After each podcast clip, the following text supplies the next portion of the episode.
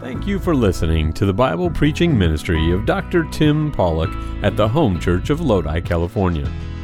You can get more information about our church and about starting a relationship with Jesus Christ at www.thehomechurch.net. Our prayer is that this message from God's Word will renew your heart and mind today.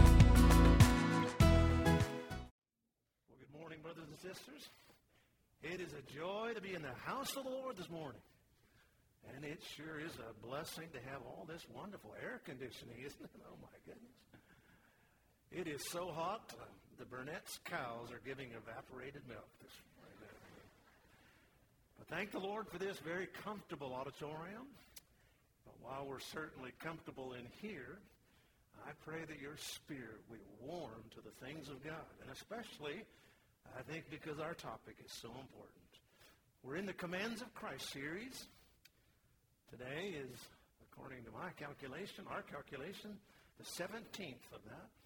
Not sure how long it'll be. We'll take some breaks along the way, but today, five commandments for givers.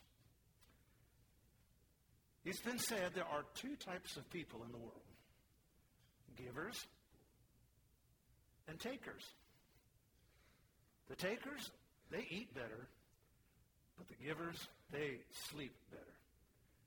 And for what I've seen over the years, it's true. The happiest people are certainly those who have a giver's heart. It's uncanny, really. There seems to be almost an unwritten law that life gives to the givers and takes from the takers. It's not that successful people are givers, which they usually are, but it's more that givers are successful. Now, the wonderful thing about this truth of a generous heart, a giver's heart, is that it is a universal and wonderful quality. It's not something that either you have or you don't have, you're born with. No, it is actually something that any one of us can cultivate. Now, to be true, there are spiritual gifts like the gift of giving, but God can help all of us have a giver's heart. How many of you know this morning that we serve a giving God? How many know that this morning? We serve a giving God. I think the half brother of our Lord Jesus, James, said it best in James chapter 1, verse 17. Every good gift, every, just stop for a second. Everything, everything good comes from God. Every good gift and perfect gift. That's, of course, the Lord our Savior. Every good gift and every perfect gift is from above.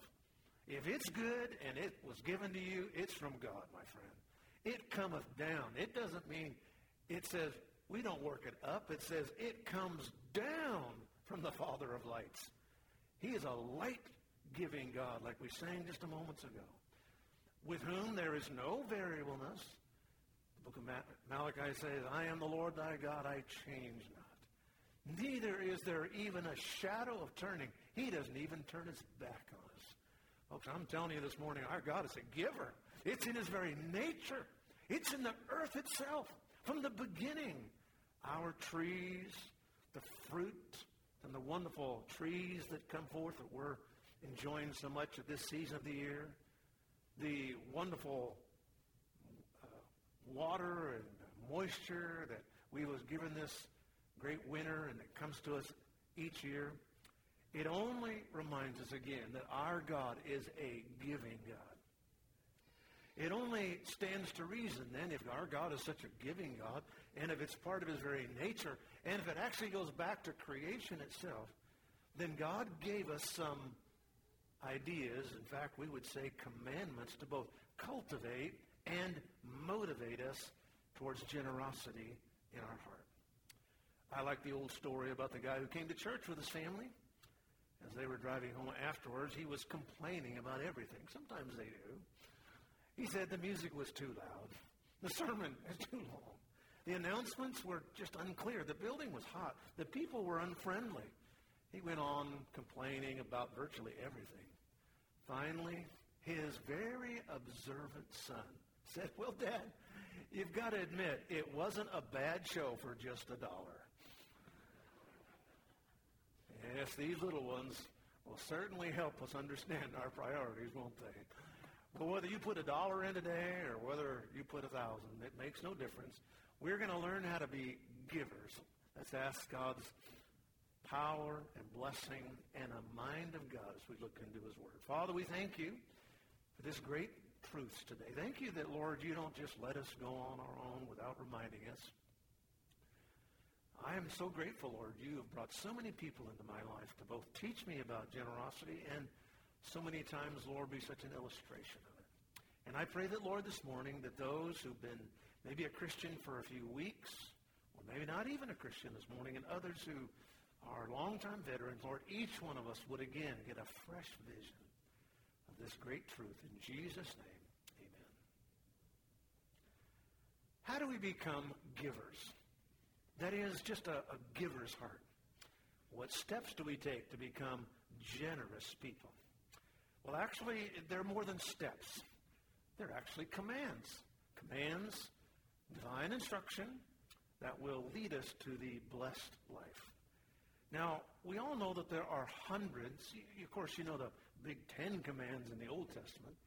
Many also know there are hundreds of other commands, civil, and moral, and ceremonial commands in the Old Testament, which not only are commands, but they serve more than just premises, but promises for the things of God.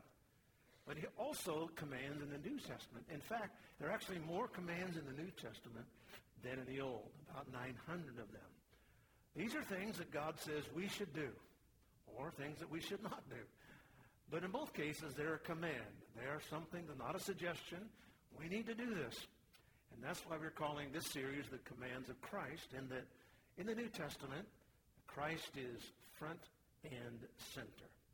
Now, what you're about to hear this morning could challenge you, so you might want to take a deep breath. Just take a deep breath, put your big boy pants on, and listen this morning. But actually, I must admit, I've always appreciated it when a minister speaks about money. Personally, when a pastor challenges me to be more generous and to be a giver, I have found I really need that because my human flesh is has such a tendency to be a penny pincher, a little too thrifty.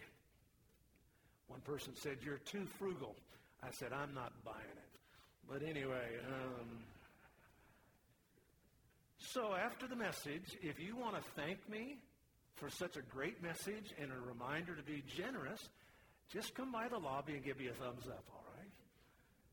If you want to complain, our security team has a special form for you in the lobby. Oh, there we go. Anyway, all right. Nazi Holocaust survivor Anne Frank, whose selfless life touched thousands, said this No one has ever become poor by giving. And that's what we're talking about this morning. Five commandments for givers. Number one, let's look at them. Give freely, the Bible says. Give freely, willingly, without being asked open-heartedly. We need to be givers. In the first gospel, Matthew chapter 10, we're given instructions that were actually given first to Jesus' young colleagues, his disciples. These, most of these men were 20-something from all walks of life.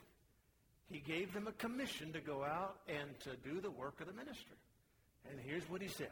In fact, Let's read verse 8 together, would you here? Let's read it out loud together. Ready, to begin. Heal the sick, cleanse the lepers, raise the dead, cast out the devils. Freely ye have received, freely give. Now, if you roll back a couple of verses, you'll note that it says he commanded them. Verse number 5. This is a commandment. And the commandment is to go out and to preach the same doctrine that he had been preaching. And then, the wonderful God that He is, He gave them special empowerments as ministers, as apostles, as disciples. He gave them a medical ministry. He said, I want you to heal the sick. How many of you know this morning that when you get right with God, it affects everything? And many times we're a more healthy person. He gave them strength in healing ministry and cleansing lepers. He gave them ability of the ultimate grief ministry. He allowed them to temporarily raise some of the people back from life. They were been dead or back to life from the dead. And so uh, they didn't get to stay that way forever, but for a time they were given back to their family. And then the ultimate deliverance ministry, casting out devils, which in many respects is almost a counseling ministry, just helping people get rid of their demons. And so God gave them this great ministry. And the Lord made it clear that he wanted each of them to go out and do this work. But here's what he said. Now, as you go out, it's gonna you're gonna bless people, but I want you to know, I want you to make sure that as you do it, you do it freely. Freely, without charge. Like we like to say, gratis. When I was in my early 20s, I was privileged to oversee a large church bus ministry to the underprivileged in East Los Angeles. It was a great blessing to be able to offer transportation and little gifts free of charge. Many of the homes, most of the homes really, spoke Spanish only. And so in order to get them on the bus and bring them back to where our church was, I had to learn several Spanish words. Enough to get them on the bus. I learned cuántos niños, how many kids do you have, you know, transportation, uh, el buso or bus or something like that. And then I would say gratis. Gratis. Well, they liked that word because that meant free. Everything was free. Well, you know what? Not only did those folks like the word, and not only do I like that word, God likes it too.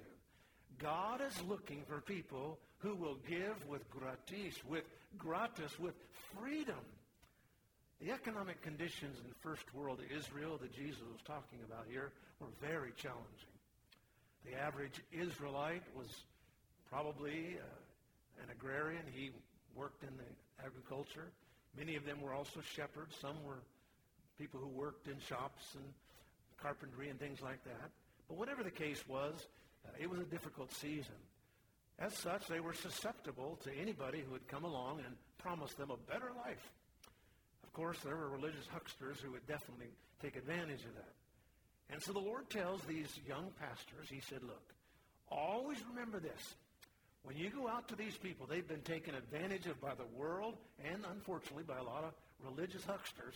He said, when you do ministry, make sure that you just bless them without charge. You just let them know that they are given this because of God. Now, in order for us to have a giver's heart, I think it tells us a great reminder about this, and that is this. We've got to change the way we think about money. We have to have this freeness in our spirit that it's not about money. We've got to get over the idea that the money is ours and that we're the owners. As the Lord reminded us, he said, freely you have received. It came to you free of charge, really. Freely give.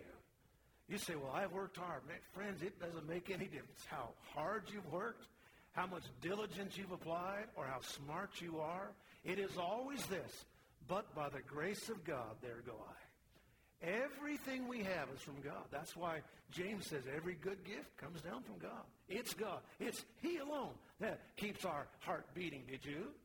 It's He alone that keeps your lungs breathing. Do you? It's He alone that keeps your mind working. Do you do that? No. That is God. Therefore, the most vital step we take towards becoming a giver and not a taker is thinking about money in the right way.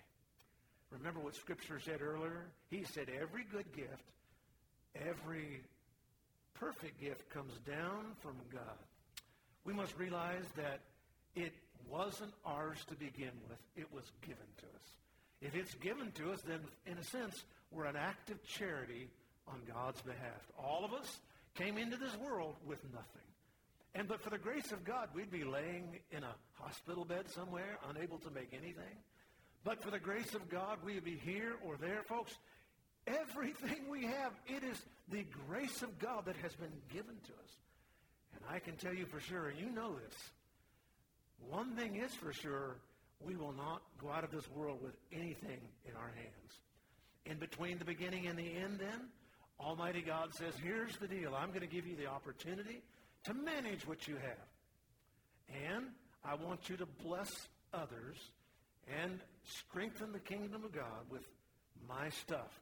He wants us to use it on his behalf so that his work gets done and his purposes are accomplished. You'd say, well, I have a family to support. Yes, God allows us to use his money to support our family. You'd say, well, what about my future? Yes, thank the Lord. He gives us that to secure a good future. But also he gives it so that we can extend the faith. Family and future and faith. And for sure, the Bible wants us to enjoy what he gives us. He's not against us being able to enjoy that which he gives us. But we are never the owners. We never have been the owners, and we will never be the owners. All that we have, all that we ever have, all that we will have until we get to heaven has been freely given to us. And so God desires, no, he doesn't just desire, he commands. He said, now look, this is my money, and I want you to use it biblically. Not like Mr. and Mrs. Miser we find in 2 Corinthians. Look at 2 Corinthians chapter 9. 2 Corinthians 9, verse number 6. Here the apostle says, now look, he said, giving is about sowing seed. If you sow sparingly, you're going to reap sparingly for the kingdom and for yourself as well. You see, putting just a little seed in the ground is not only godless, it is brainless. If you don't put any seed in the ground, you will never have a crop. Giving is sowing seeds. What farmer would whine and complain when he has to put seeds in the ground? We have some farmers in this room, and they know you've got to work the soil. You've got to plant the seed. There's so many things you have to do. No, they are eager to get it in the ground. Why? Because they know if they don't get it in the ground, they're not going to have a harvest. At the end of the day, if you don't sow, you're not going to reap. And they also know that the more you sow, the more you reap. That's the law of harvest. Actually, that's one of the greatest things that God has given to us about this matter of money. You know, seeds fascinate me, I must admit. Every summertime, I think, when Pauline, she'll cook some beautiful white sweet corn and I'll saw it off there and get some butter on, and boy, I just love it for sure. But I think every time I do that, I give a little sermon to her, and if Abby happens to be there, I give a sermon about seeds. I must admit, I get so fascinated by corn, how it just one or two little kernels, they put that in the ground, and then from that comes this, I mean, you water it up, you make sure that you get it in there, and then like the ground just blows it out of the ground. Pretty soon, you see these stalks, you can almost see them growing overnight. Just amazing. And then there's one ear, two ears, how many ears on one stalk? And each of those ears have so many kernels. Folks, how does that work? God said it's the law of the harvest. You put in a kernel, and I'm telling you, it just explodes with possibility. A wise man once said, any fool can count the seeds in an apple, but only God can count the numbers of apples in a seed. When we give freely, we are sowing seeds that are going to go beyond what we could ever imagine. There are countless blessings in every seed. Not only do we get a blessing the moment we give it, but we get blessed again when we see it in the lives of people. As John mentioned a few moments ago, the giving that was done, what a blessing to see it pour forth fruit. And then to watch those who got a blessing turn around and be a blessing. So I got a blessing during the giving. I got a blessing when I see it become fruit. And then to watch the fruit bear more fruit. I mean, we get blessed three times, four times. It's just amazing. I must admit, sometimes I come around here and see all this being done. I just, I just can't stand it. I feel so blessed. And I know that not only did I, but so many work hard for so many years. And it's such a great blessing to watch what God is doing. It is said that an angel and a selfish child of God We're having a conversation. And the believer whined, Must I keep giving again and again? oh, no, the angel said, as his eyes pierced him through. Just give until the master stops giving to you. And so this morning, the first commandment is to give freely. We've been all given so much, and it came to, for us totally freely. Then we should in turn give freely. Number two, God said, give abundantly. Give abundantly. Often. A lifestyle of giving. And God says it will come back to you. In Dr. Luke's wonderful gospel, Luke chapter 6 and verse 38. Look at that verse. He starts off about as strong as you can. Give. There you go. Give. Now, Strong's Lexicon, a good little Bible tool for you to get. You can get an actual lexicon, a book, or you can go online and use them. The Strong's Lexicon says about this particular word that it is in the present imperative command. I am not a big grammar person in English, and certainly not Greek. But I do enough to know that present imperative command makes sense. Present meaning that it is something we need to do every day. It's not something sometime or in the past. No, we constantly do it. Present imperative, that is something that's non-optional, and it's a command. God says give. That's not a if or a maybe. No, we need to have a giver's heart. Make that part of your everyday life. And here's a transitional word. So, be a giver, and here's what's going to happen. It shall be given to you. Good measure, pressed down, shaken together, running over, shall men given to your bosom. That word there is the Greek word kolpos. It is the word for lap. Literally, God says, I will throw things into your lap. Now, what he was referring to, and that was the whole illustration here, is that most Israelis during this season would have long garments, several layers, one of the layers was tucked in their belt, and they could pull it out, put it over their head for shelter, but they could also pull it out, and they would go up and get grain. The grain would be put into their lap.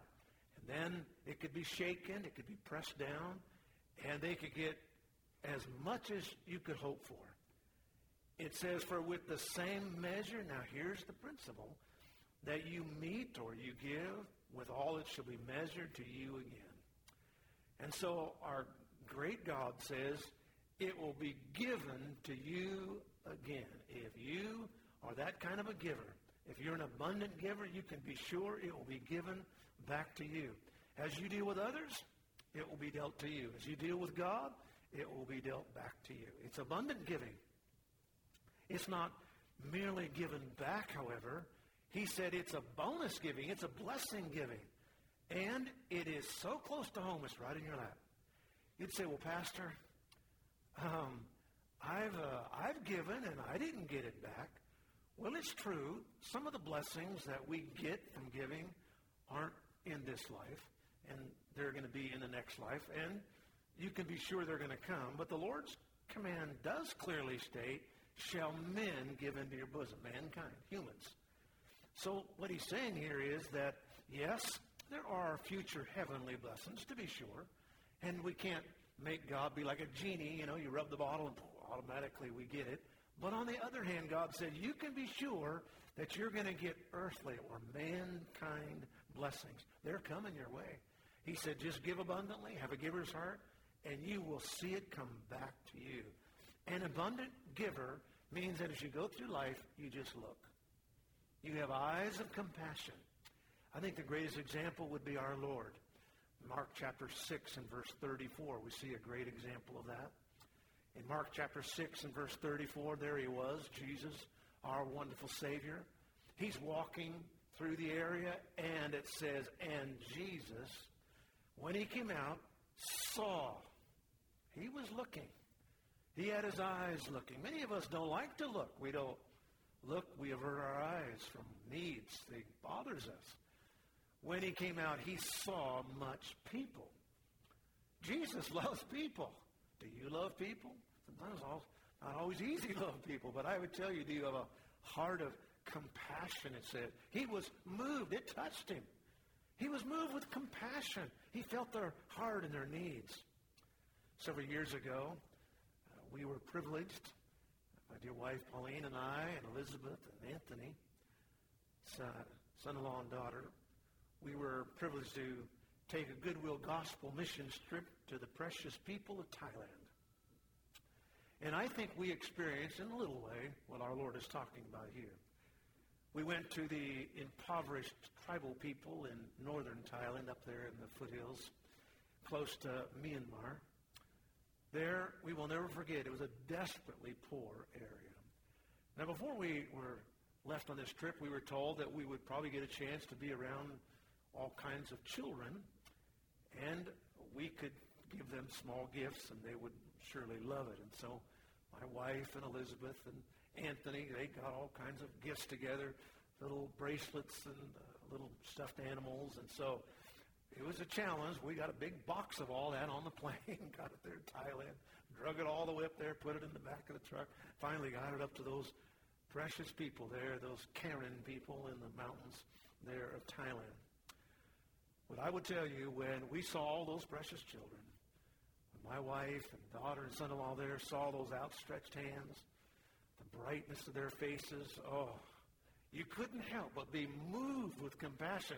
And what a blessing it was to teach the Word of God and to sing songs to them. And they would translate into Thai and then into their language. It was just incredible. Folks, you cannot put a price on giving. It is just the most thrilling thing. I mean, I, if, no matter what we had to do, we were going to make sure we got that done.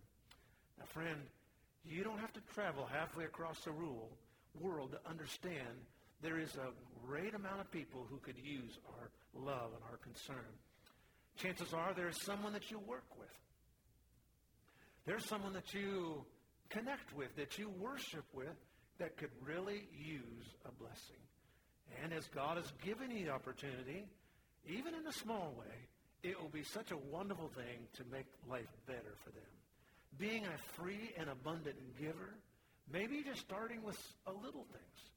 For instance, we know the tipping culture has gotten a little crazy in our country, especially with all the little point of pay little uh, iPads. Uh, you, you know, you get a dollar ice cream, and they wonder if you want to give two dollars. Well, I will say this: I it gets kind of crazy, but you know, if we could just consciously choose to increase our giving like that, you will never go wrong with generosity.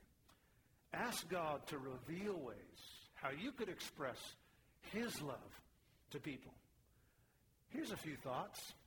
Maybe as you're walking around, you'll keep your eyes open like Jesus did. He saw people. Do you see people? Do you see concerns? Do you see needs?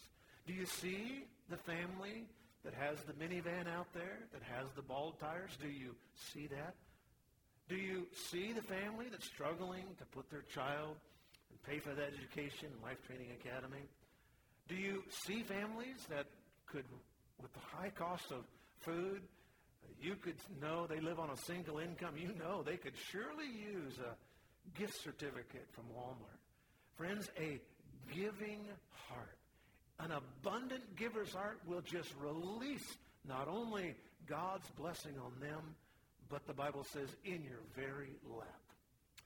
They say that cirrhosis of the giver was discovered in AD 34 by Ananias and Sapphira. It's an acute condition that renders the patient's hands immobile when called upon to direction of their wallet and especially towards the offering plate. This strange malady is clinically unobservable in such surrounding as a country club and a clothing store and a restaurant. As they say, this affliction is actually a symptom of a more basic need, and that is cirrhosis of the soul. My friend, I don't want cirrhosis of the liver or giver. I don't want it. I want to be a free and abundant giver. There is a third command for givers, and that is not only to give freely, but to give abundantly, just over and over again. It's not a one and done thing. And then prosperously. That means accordingly or commensurately or proportionally. Now let's go to the last chapter of 1 Corinthians. 1 Corinthians chapter 16. Now again, this verse starts with this great word, now. Very obviously, this is a word that's based on something. Now. What is 1 Corinthians 15? 1 Corinthians 15 is this amazing resurrection dissertation, the most glorious doctrinal passage on this great topic. And then he comes to chapter 16. Now, let's don't let our mind just soar into the heavens without getting real practical. Now, concerning the collection, well, that meant they had to be in church because if you collect it, you're in church, you raise it there. The collection for the saints, as I have given order. It's not an option. This is an order. This is a command to the churches. A reminder again that God blesses churches. He is in churches. He wants us to be in church. He wants us to be a member of a church. He wants us to be active in a church. God blesses churches, the churches of Galatia. He said, I want you to do the same thing. Verse 2. Upon the first day of the week, that is Sunday. John chapter, excuse me, Revelation chapter 1, John, the apostle, called it the Lord's Day. He said, I was in the Spirit on the Lord's Day. You know, God wants us to make sure that we are in church on the Lord's Day, come there, and to be ready to worship, and part of that is giving. You know, it's a funny thing. Sometimes people kind of get hung up about giving. A man looks at a new truck and goes to the salesman, and the salesman says, 10% down and low, low payments for 60 months. That man says, Where can I sign? A man goes to church, and the pastor shares God's word on tithing, and he said, Don't you think you ought to commit to giving 10% to the Lord's work? And that man in horror replies, What? Are you kidding me? With everything the way it is, I couldn't possibly commit to anything like that. But here, God says on the first day of the week, we ought to come and give. Let every one of you lay by him in store, and here's the term, as God has prospered. As God has prospered him. If you would go to the lexicon, you would find that that means according to the journey.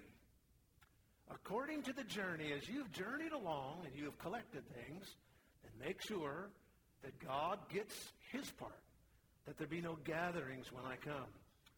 Do not store up. Hoarding is hellish. This truth is one that will test your faith, so swallow hard. God is saying, I want you to give according to your prosperity. The next step in giving a little is in giving a lot, giving with an open hand, willingly letting God take anything out of your hand he desires. You know, many times people in the outside world think that when you come to church, you're going to be motivated. Churches motivate by high pressure, you know, arm twisting or something like that. Well, I want you to know we don't believe in arm twisting. Now, fingernail pulling, we might do that. I know our ushers are special force of strength, but uh, the truth is, no, we don't believe in arm twisting or nail pulling. Paul, I love what Paul said about the Macedonian church in 2 Corinthians 8. He said, literally, they chased me down to give an offering. I must admit, that's oftentimes what I see around this church. I'm so amazed at this giving art of this church. Did Paul strong arm the Macedonians? No. Why did they give? Because they knew God had prospered them. And they were so grateful. It was a privilege for them to give.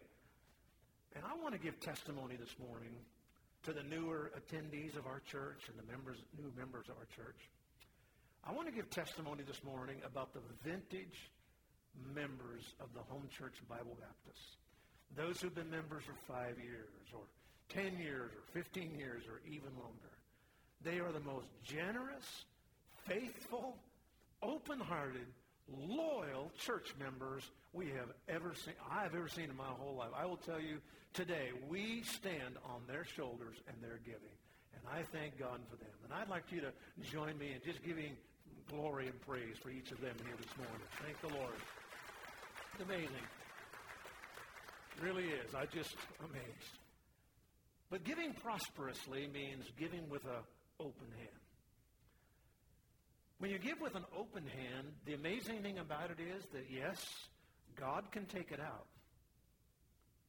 But the neat, wonderful thing about an open hand is that God can also put stuff in. If our hands are so closed, we can never get further favor from God. I'd like to ask you to do an illustration. I know it'll be hard for some of you, but imagine for a few moments, and if you want to do so, it'd be nice. Take your hand and for maybe 10 seconds, would you just grip that fist as hard as you can? Now, I know some of you men have been grabbing your wife's hand the whole sermon about the giving, but, uh, but hold for 10 seconds, all right? One, two, real hard. Two, three, four, five, six, seven, eight, nine, ten. Okay, let go.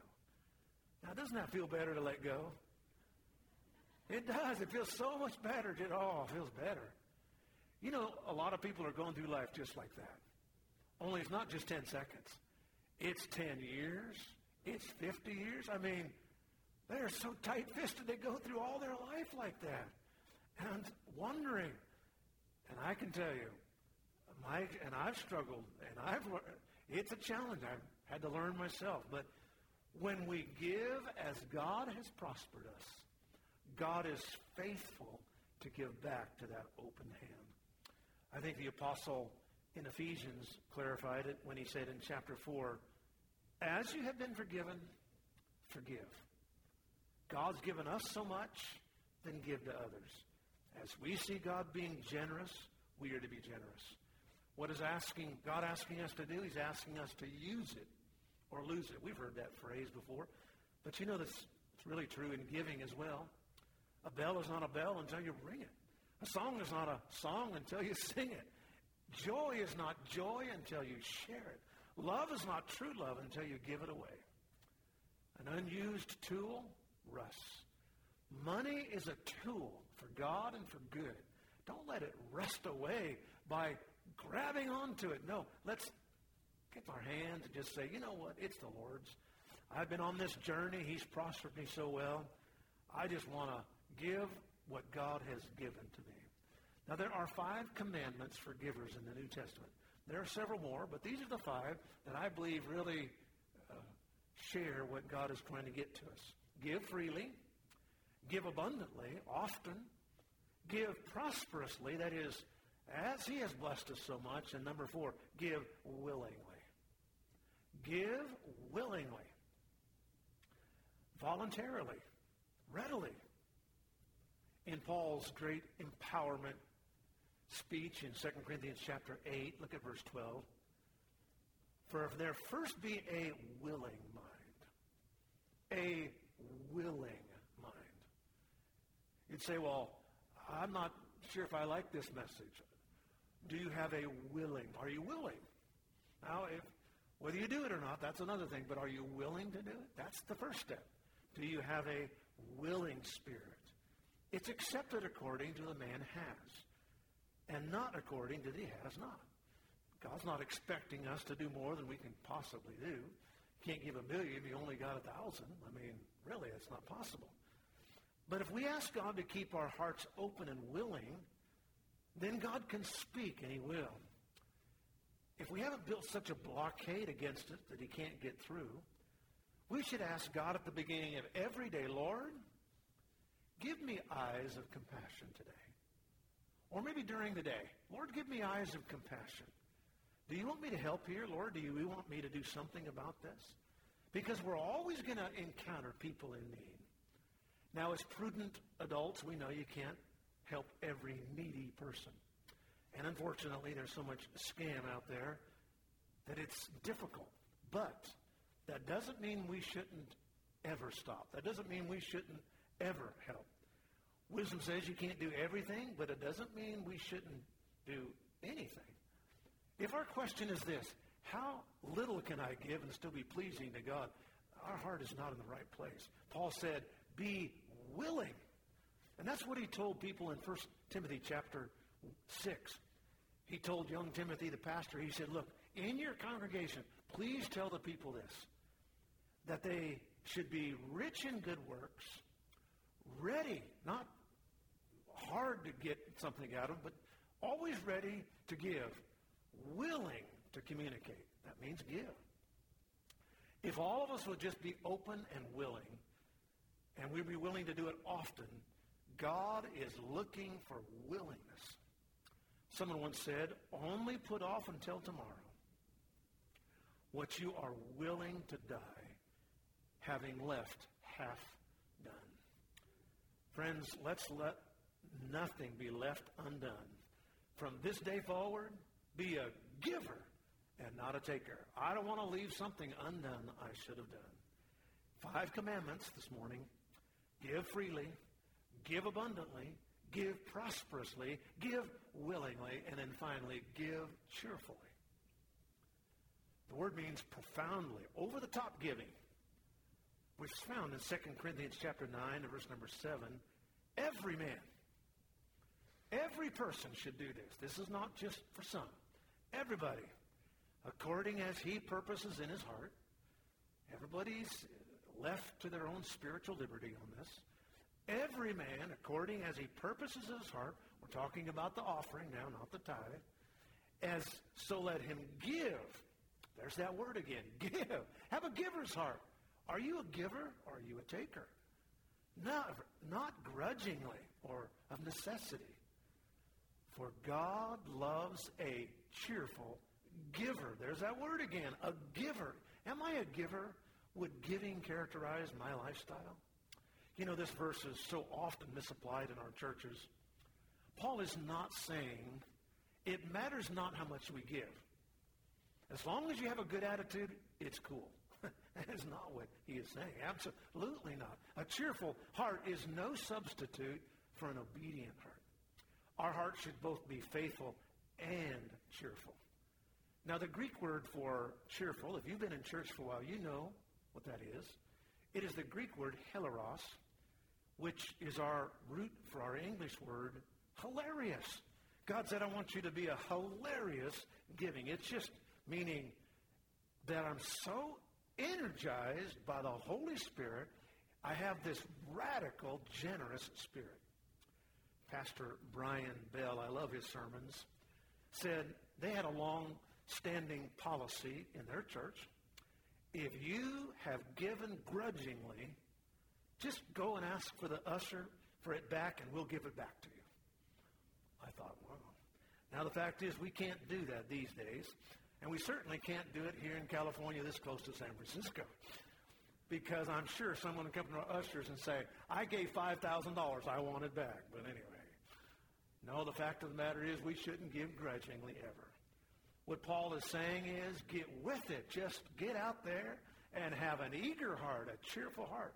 It's time to do it. Step up and do it. I hear people say all the time, well, I'm I'm aiming to tithe. I'm I'm planning to tithe. I aim to give. Well, my idea is pull the trigger. I mean, let's get it done. All of us are going to leave our money when we die. And many, sadly, are going to leave 100% for your kids to squabble over. And I sure pray you won't do that totally. That you will give a generous portion to the work of God. I can tell you the dreams and that dance in my heart for this great work here. And there's great works all around this world. But here at the home church, thrill my soul. I will tell you, we are just getting started here in this great ministry. I am thrilled about with a future and what God has planned. If he tarries, it's coming. And I can, can't think of anything better than to invest in a work like that. A wise man said this. Listen closely. Write this one down. Do your giving while you're living then you're knowing where it's going. And that is Pauline and ours plan. We're going to do our living, and we do our giving while we're living, so we're knowing where it's going. You get the joy of doing it when we give with a cheerful heart. I read about a Presbyterian church, a Presbyterian church, you can imagine, a Presbyterian church in Ghana, Africa. There at the offering time, they let their people dance during the offering time. They feel like, and they do, they just have such a great time. It is such a privilege for them to give. They just give, and They sacrifice. They have cheerful, radical dancing for the Lord. So I was just thinking about our ushers next week. Just some cheerful, radical dancing for the Lord here. Think about that. They'd come from all over just to watch the dancing ushers at the home church. Radical, cheerful generosity. You'd say, what does it look like? I've mentioned him before, but I want to kind of uh, go a little deeper this morning. In the first half of our 20th century, there was a teenage boy by the name of R.G. Letourneau. He committed his life to Christ. He got born again at a revival meeting. As he became an adult, uh, he went on to be very successful in business, built several companies. He held over 300 patents in the United States. He was phenomenal in business, but even more so in his giving. In reversal of what is talked about in Scripture, he decided that he would, God had blessed him so much, he would live on the 10% and he would give God 90%. He literally traded places with God. He was so used of the Lord, the missiologists say, that he really laid the groundwork for much of the explosion of Christianity in Latin America. We heard about it this morning in Brazil. Really, much of that was based on the money that R.G. Letourneau gave. Now, you'd say, well, Pastor, are you there that yet? No, that's not where I'm at, but that's certainly a wonderful goal. It'd be wonderful. And I will say, just so we're clear here, some of you with six kids and a single income, uh, just tithing, that's your cheerful giving. I will tell you, it's a challenge. But God hasn't called everybody to be a R.G. Letourneau. We have a few people in our church who are these kind of radical givers, and I know that. And God bless each of you. They do it for the kingdom, not for any glory. Here's what Jesus said in Luke chapter 16. He said, when you give, you are laying for yourselves up, you're making friends of your mammon, and it will receive you in an everlasting habitation. What he says is when you give to the Lord's work, faithfully, you're faithful in that which is least, he said, when you get to heaven, it will receive you. Now look up here, friends. When we give, when we become a friend of the mammon God gives us, the treasures God gives us, we do that in two ways. There are two precious ways, treasures, that we can send to heaven. Two ways. The souls of human beings and the precious Word of God. So whatever we invest in souls and in the Word of God, those are the treasures that God says go before us. And those are the ones that when we invest in, God blesses and he uses and he just gives so many blessings again and again. It really all goes back to the fact that each one of us are recipients of the great heart of giving of our Lord. You remember what John chapter 3 said? God so loved the world that he gave. He gave his only begotten Son, whosoever believes in him should not perish, but have everlasting life. Father God gave his only Son to us. That's how much of a giver he is.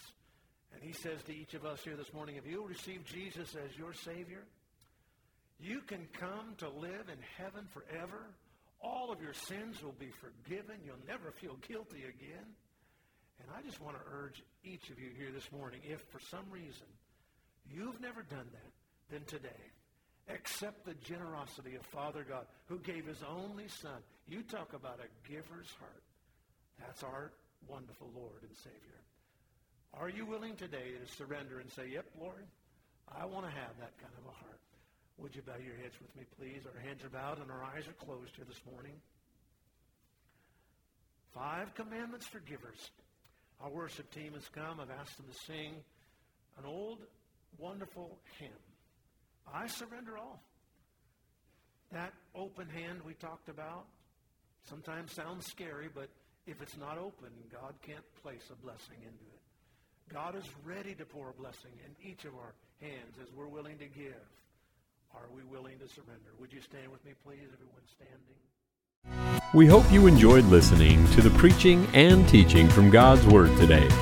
You can get more information about our church and about starting a relationship with Jesus Christ at www.thehomechurch.net. From all of us here at the Home Church in Lodi, California, thank you for joining us.